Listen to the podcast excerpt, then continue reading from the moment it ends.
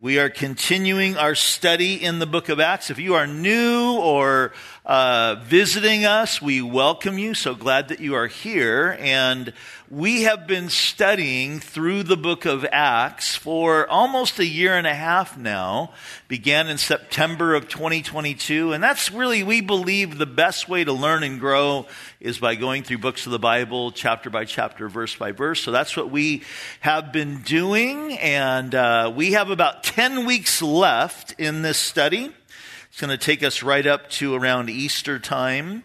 And. Uh, we are going to be picking up today with Paul. We left off right before Christmas with Paul arriving in Troas, and that's where we're going to pick it up. So if you would, Acts chapter 20, find verse 7 and follow along as I read.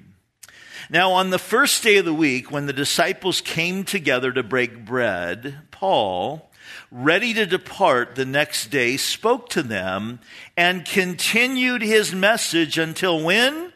Midnight. And there were many lamps in the upper room where they were gathered together. And in a window sat a young man named Eutychus, who was sinking into a deep sleep. And he was overcome by sleep. And as Paul continued speaking, he fell down from the third story and was taken up dead. Let's pray together. Father, we love you.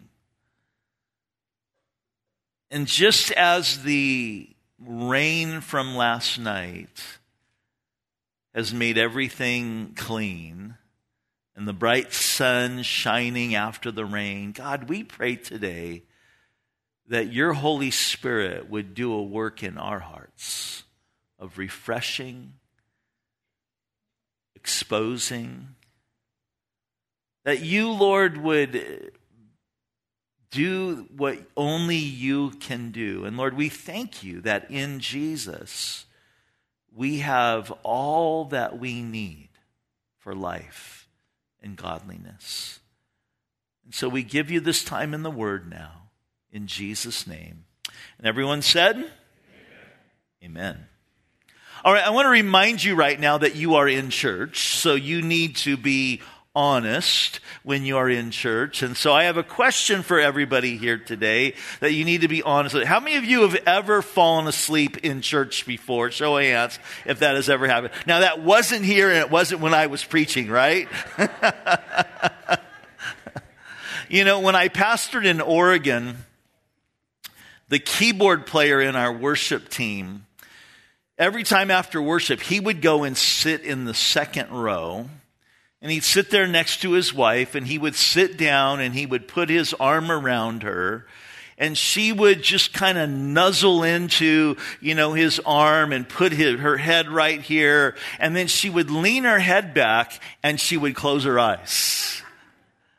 And she would keep them that way for the entire service. Now, I don't know if she was sleeping or not, but it used to just drive me crazy, you know?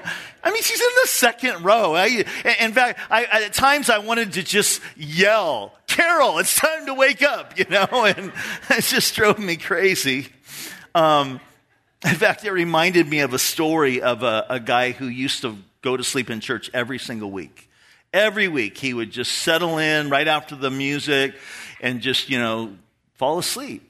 And somehow he had trained his mind that when he heard the pastor say, let's stand, he would wake up. So on this particular Sunday, the pastor was teaching about apathy. And he said, now if you're here today and you are so apathetic that you don't care what God thinks, and you have, you know, you're, you're not concerned at all that you might spend eternity in hell, I dare you right now to stand and acknowledge that. And this guy just woke up and shot up, you know. And then he looked around and realized that only he and the pastor were the ones standing. And he said, Pastor, I don't know what it is we're voting on, but it seems like you and I are the only ones for it, you know? oh, man. Well, if you've ever fallen asleep in church during a Bible study or during a prayer meeting, you are not alone. In fact, the, the apostles of Jesus even fell asleep during a prayer meeting there in the Garden of Gethsemane. And in our text today, we see a young man by the name of Eutychus, Eutychus who fell asleep during a Bible study by the great apostle Paul. In fact, our text gives us some insights into how this might have even happened. First of all, we see that Paul got long-winded. It's kind of an occupational hazard of a pastor. And we're not sure when this message started, but, but Paul was going strong, our text says, until midnight. So it's safe to say that Paul had been preaching for hours that he had been going on all night long. Now, I just got to pause and say, on average on a Sunday morning here, I preach for 40 to 45 minutes, okay? So I don't want to see any of you checking your watches anymore, all right? Paul was like going till midnight at his message, but, but, uh, so that's the first thing. Paul got long winded. The second thing to note is that the Bible study was taking place on the third floor of the building. And in the Middle East, it's really, really hot, and we know that heat rises. And so the room was hot and probably stuffy. It's full of people. I mean, it's so crowded, Eutychus is having to sit in the window. And I gotta tell you, that's the worst setting to preach in, a hot, stuffy room. I would rather it be really, really cold than really, really warm because it gets really, really warm, people get sleepy. So Eutychus, after probably working a long day, he's, you know, nodding off. He's getting sleepy there in the windowsill. Not only that, it was heated, our text says, by these lamps, and these would have been oil lamps. And so not only is it hot and stuffy, but the room is dimly lit. So it's the perfect scenario for this young guy to get sleepy. And so Eutychus is sitting there listening to Paul go on and on and on. He starts to nod off and he falls out the window to his death. And from this point on in church history, Whenever the name Eutychus comes up, it's like, oh yeah, that was that guy that fell asleep during the Bible study of the Apostle Paul and fell out the window and died. You know, that, that, how would you like to have that legacy attached to your name? You know, that was this particular guy. But his story does have a happy ending. In fact, let's look at it in verse 10. It says, but Paul went down. So Paul runs down the stairs and fell on him and embracing him and said, do not trouble yourselves for his life life is in him. And so what happens here, Eutychus was dead and God brought him back to life. That's the happy ending here. Now, what, what happens next though just cracks me up. Look at verse 11. Now, when he had come up, he had broken the bread and eaten, so they have communion like we're going to have today, and talked a long while, even until daybreak. Paul's like, you know, okay, let's get, let's continue with our study. And he just keeps teaching, you know, probably another five or six hours until the morning. Verse 12 says, and they brought the young man in alive, and they were not a little comforted. That means that they were greatly relieved. Understandably so. You know, it's one thing to fall asleep in church. And truth be told, that has probably happened to many of us. And to fall asleep in church is not a sin. But to be asleep in the light is a completely different matter.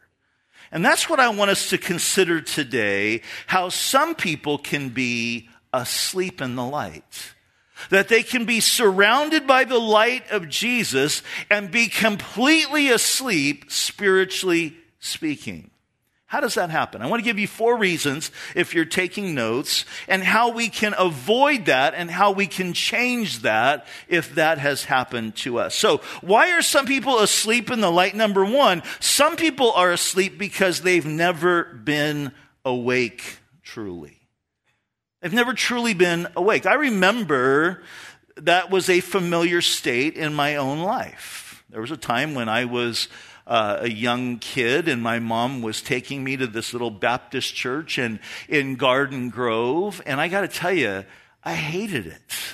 I just thought it was so incredibly boring. I was there, I was present, others were worshiping, but I was on the outside because I wasn't alive to spiritual things. And a lot of people are like that today. A lot of people can go to church. It's their habit. Maybe it's their duty. Maybe it's their weekly routine. Maybe they come because a husband or a wife or a parent or a friend has just keeps begging them to come. And so they show up and they somehow think that God is going to be blessed by the fact that they are in church and that they, you know, sat through an hour long service, but it's boring to them. And they're not really interested, and there's a reason for that. Now, sometimes it is boring preachers, and I mean, that's sad to say that that does happen, but there's a spiritual reason why this happens to a lot of people, and we're told this in 1 Corinthians chapter 2 verse 14 it says, "But the natural man does not receive the things of the spirit of God, for they are foolishness to him, nor can he know them because they are spiritually discerned." Here's what this is telling us. The Bible is a spiritual book. And you have to be spiritually alive to understand it. How do you become spiritually alive? It's when you hear the gospel you hear that Jesus left heaven and came to this earth for the purpose of dying on a cross to pay the price for your sins. And then he rose again from the dead on the third day to give life to anyone who would believe in him and put their faith in him. As Paul said, if we confess with our mouth the Lord Jesus and believe in our heart that God has raised him from the dead, you shall be saved. That's, that's when you become spiritually alive. It happens when you realize that you are a sinner and you need a savior. And so you put your faith in Jesus. And that's what the Bible refers to as being born again. That you go from being a natural man, which is someone who has only been born physically, to someone who becomes a spiritual man or woman, which means they've been born again now spiritually. The Spirit of God, when you are born again, comes to live inside of you. And this is what happened. He takes your spirit, which has been dead. It's been separated from God. It doesn't have a relationship with God. And He comes in your heart and He begins that relationship with God. And the Holy Spirit begins to stimulate your heart and stimulate your spirit. And he begins to teach you and he begins to stir you and he begins to bring life into you and you begin to understand the Bible and there's a conviction and there's encouragement. And that's what it means to be spiritually alive. So let me just say this this morning. If you, if the Bible and the things of the Lord are boring to you, it could be a good implication that you've never been born again. It could be a good implication that you aren't spiritually alive. You know, it was C.S. Lewis in the Screwtape Letters who said this The safest road to hell is the gradual one. The gentle slope, the soft underfoot, without sudden turnings, without milestones, and without signposts. So if you are thinking, hey, I'm okay because I go to church, and I'm okay because I'm a good person, God's going to accept me. Listen, the devil would love for you to believe that deception, and when you die, he will gladly welcome you into hell. That's what happens to a lot of people, unfortunately. And if that's the place that you are in today, where you know that, that, you're realizing you're not alive to the things of the Spirit, that can change for you today as you embrace Jesus, as you open up your heart to Jesus. And I want to give you an opportunity to do that before we are done today. So some people are asleep in the light because they have never been awake, and they need to wake up. For some of you, maybe that will happen today. The second reason why some people are asleep in the light is because they lack spiritual exercise. You know, if you just physically eat and eat and eat and never exercise, you're going to be unhealthy. You're going to become lethargic. You know, it's, it's kind of like Thanksgiving Day, right? You eat and you eat some more and then you're full, but somebody says, okay, it's time for dessert. And so you eat some more and then you're like comatose, right? You go sit in the chair, you sit on the couch That's what happens to a lot of people. They just eat and eat and eat. And, and even, you know, on Thanksgiving or time, even going out for a walk is, is helpful. But if all you ever did was eat and lay on the couch and, and, and go to bed at night, you're going to be lacking life. Well, same thing is true spiritually. We need to not just eat, take in the Word of God, but we need to exercise our faith. Paul said in 1 Timothy chapter 4 verse 7, train yourself in godliness. In the New King James Version, it's exercise yourself unto godliness. And then he says this, for training of the body has limited benefit. It has some, but it's limited. But you know what has lasting benefit, eternal benefit? He says, but godliness is beneficial in every way since it holds promise for the present life and also the life to come. We need to exercise our faith. You know, in Israel, there are two bodies of water that are both fed by the Jordan River there's the Sea of Galilee and the Dead Sea. Now, the Sea of Galilee is full of life. There's fish in it, there, there's other living creatures in it. But the Dead Sea is completely the opposite. Not even a single cell be, being can survive in the Dead Sea. Why? Because although the Jordan River flows into both, it only flows out of the Sea of Galilee. The Sea of Galilee has both an intake and an outflow. The Dead Sea, though, only has an intake. It has no outflow, and so nothing lives in it. Guys, we need to be like the Sea of Galilee, where we take in the life and love of God, where we're taking in the Word of God, and then that love and life of God is flowing out of us to others. If we are only like the Dead Sea, where we are just taking in but never giving out, we're going to lack spiritual life follow through and exercising our faith is essential for spiritual health.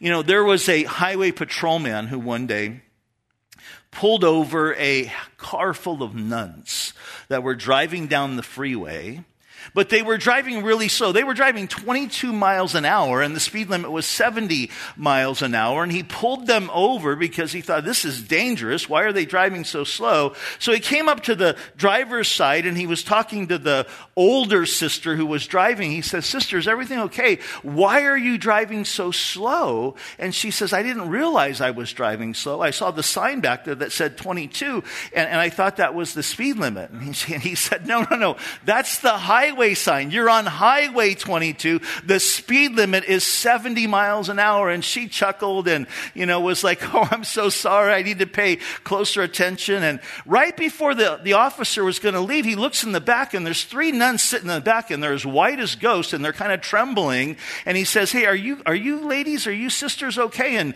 and they said, Yeah, yeah, we're, we're doing better now. We just got off of Highway 125.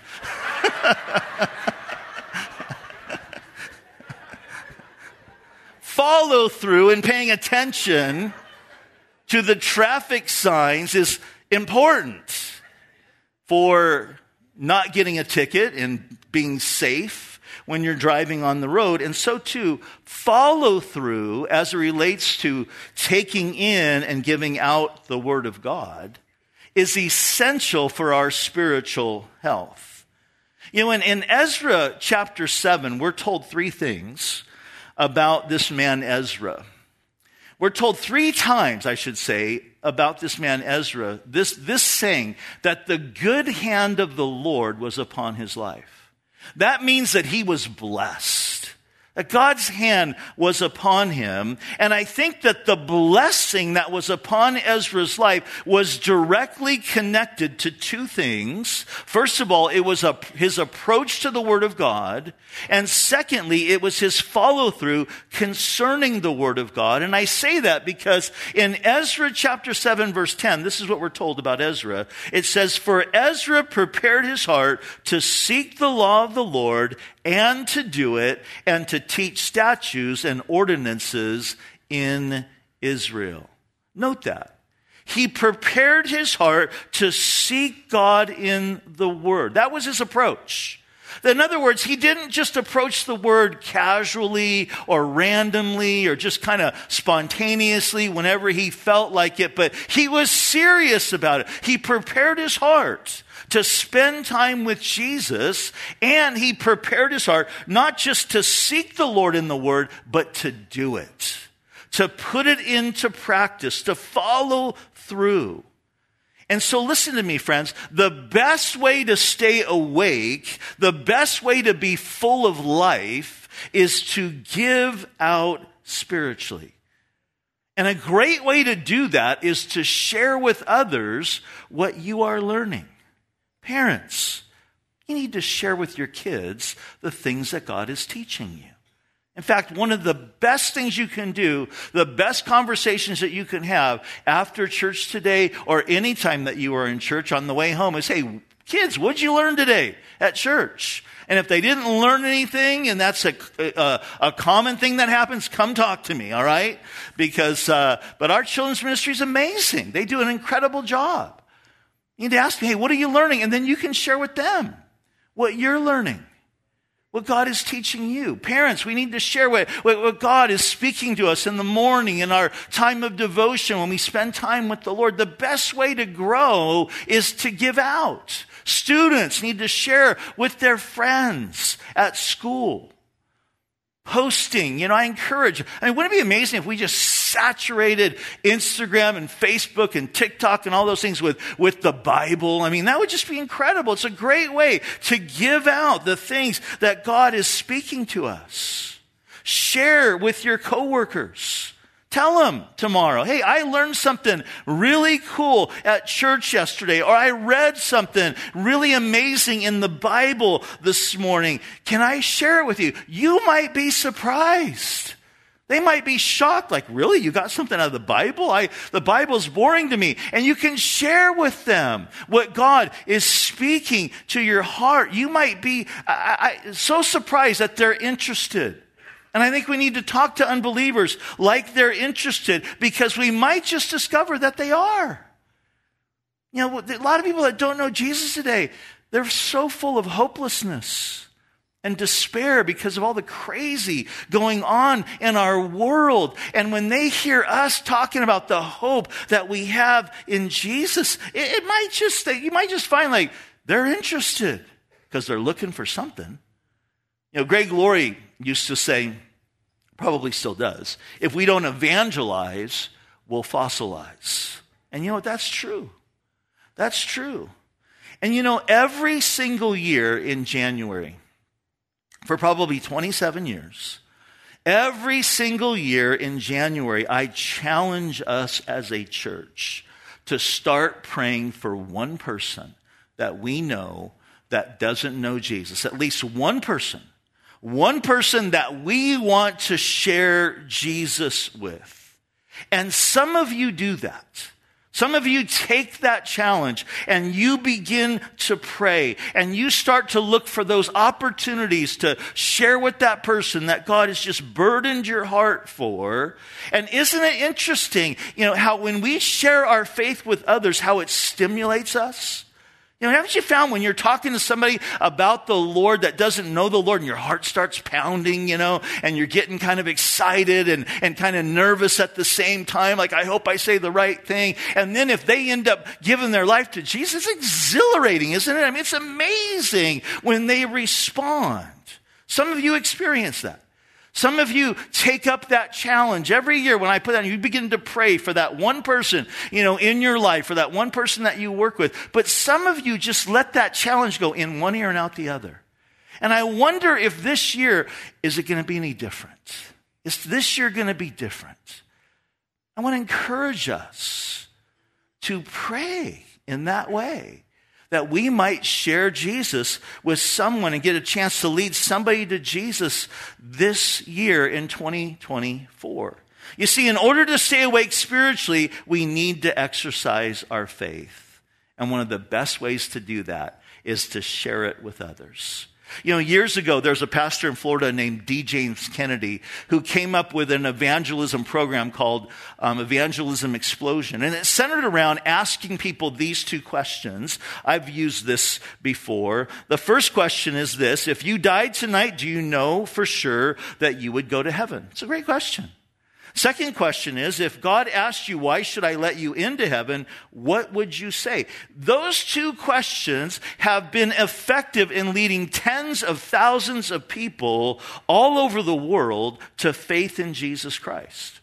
I love to use that one when it's a kind of a short setting. Maybe I'm on an airplane or maybe I'm in, in a, uh, on a bus somewhere or I'm in a setting where I know I might not ever see this person again. I love to ask those two questions. If I'm somewhere where, you know, it's somebody I'm, I have a relationship with, somebody that I'm kind of building a relationship with, I love to ask this question. I'll ask them, hey, do you have any spiritual beliefs? And it's interesting. This is one of the things I've learned about most people. Most people love to talk about themselves. Have, have you noticed that? You know? So I ask that question, be like, well, as a matter of fact, I do, you know? And so they'll start, you know, talking to me about what their spiritual beliefs are. And I just listen and I nod and I smile and I just let them talk. But you know what happens a lot of the time?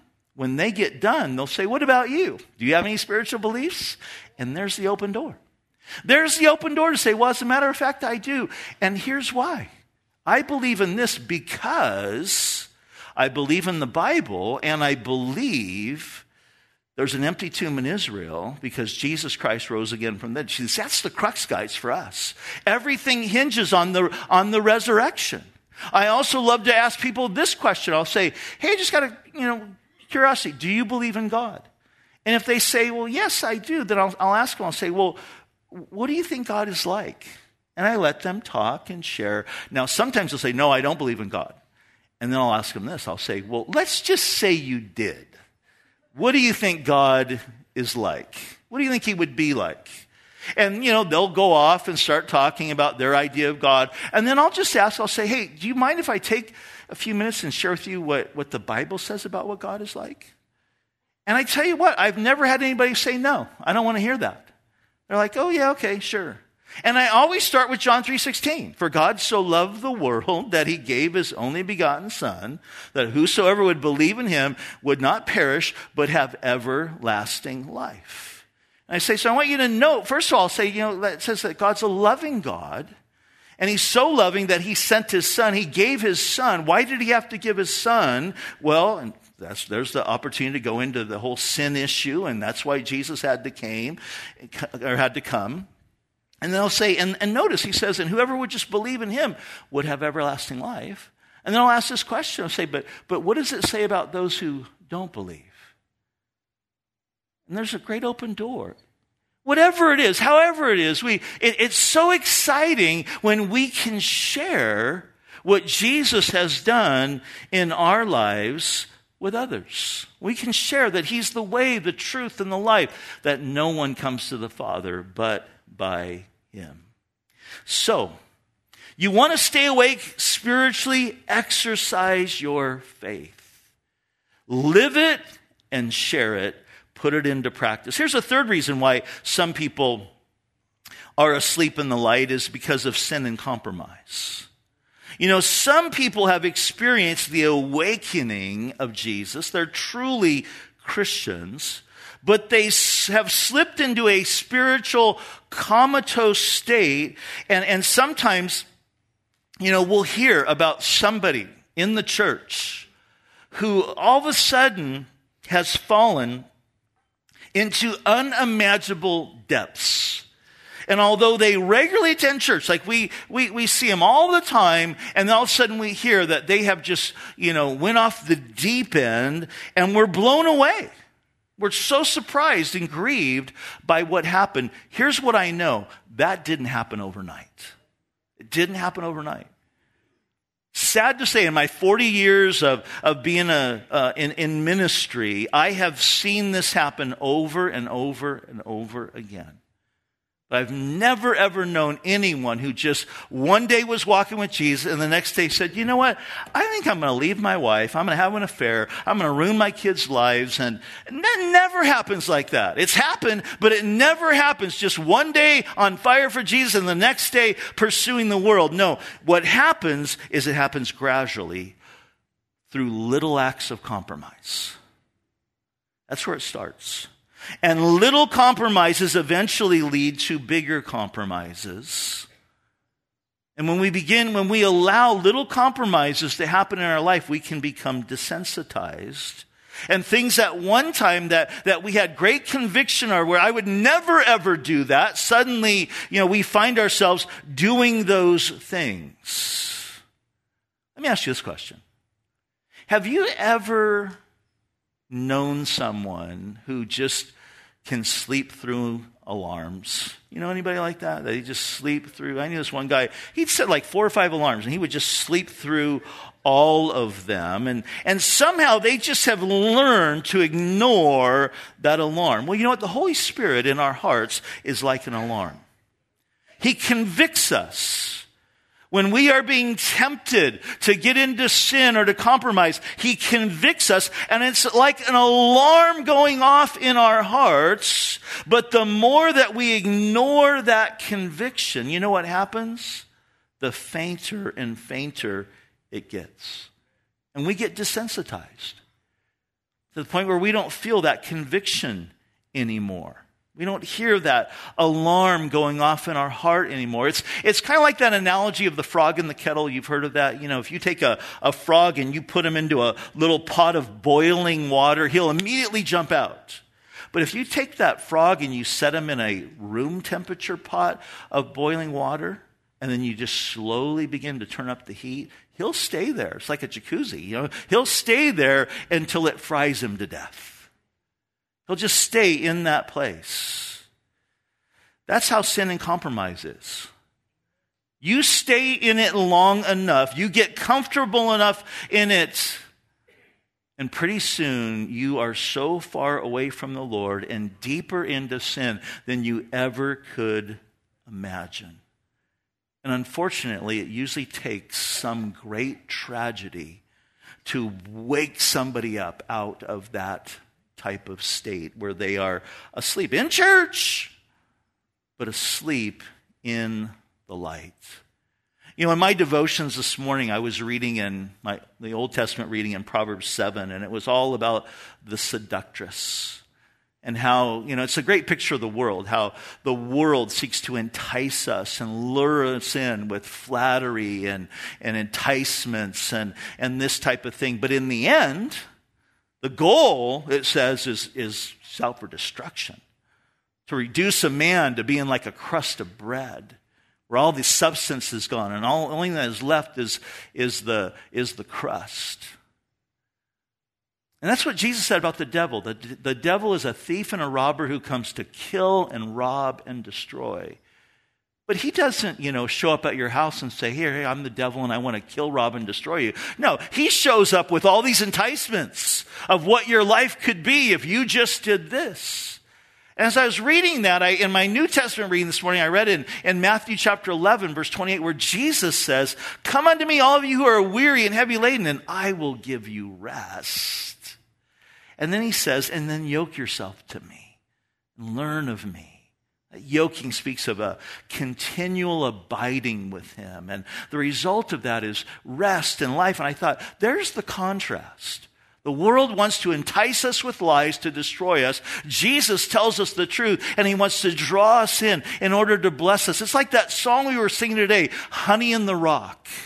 That all that we need, is, isn't it such an incredible thing in your life when you come to the realization that all I need all I'm really looking for, it's found in Jesus.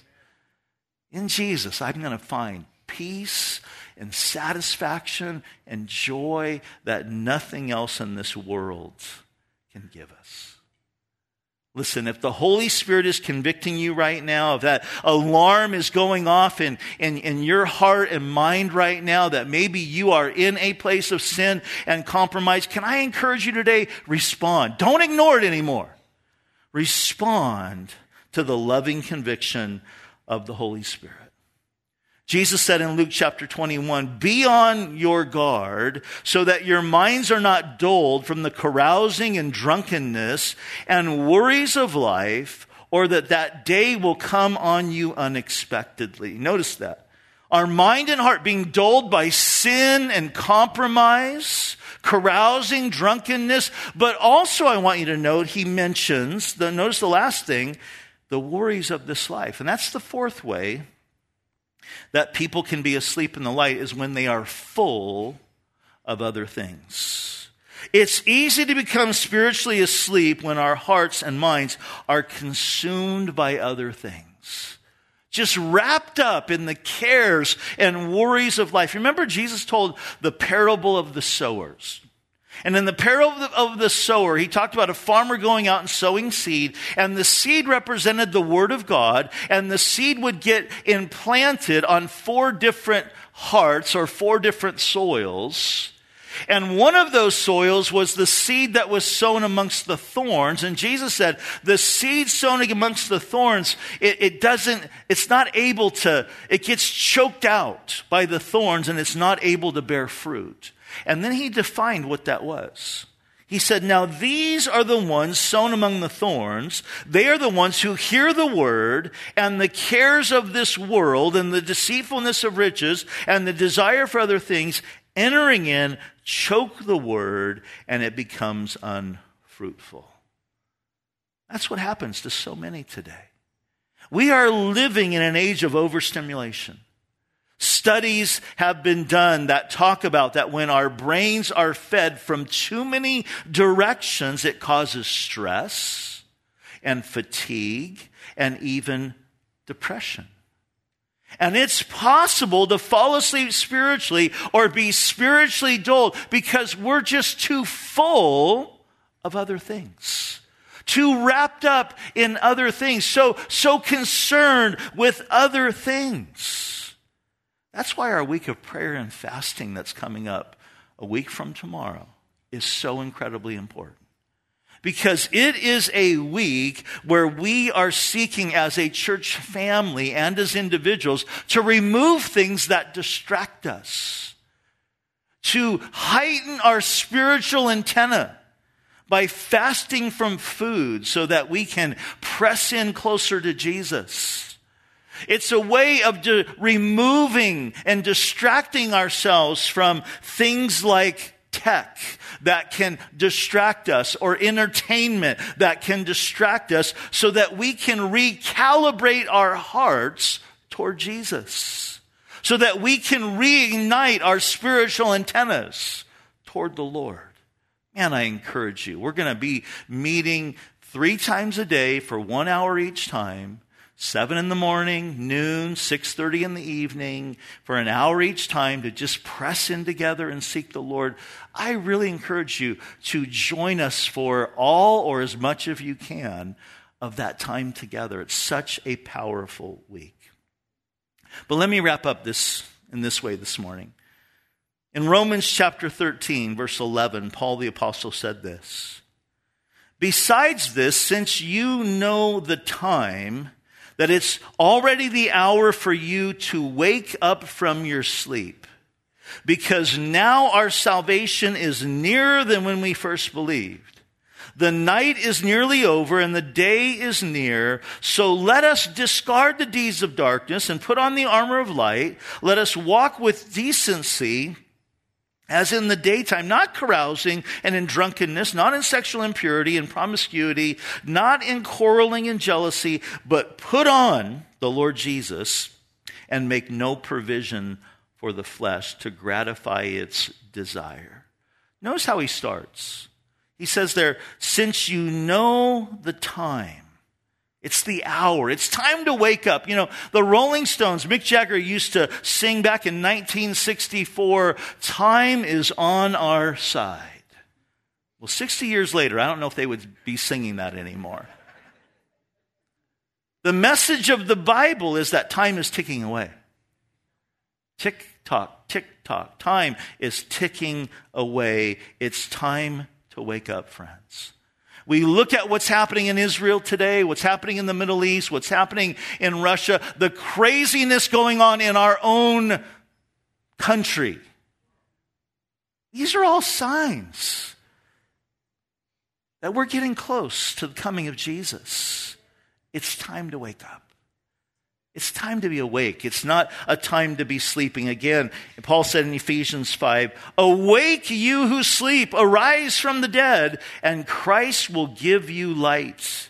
See then that you walk circumspectly, not as fools, but as wise, redeeming the time because the days are evil. Awake, he says. Arise. That word arise means to rise up from a lying or reclined position and to stand up or to stand again. I think Jesus is maybe calling some of you today to stand, to arise, to wake up.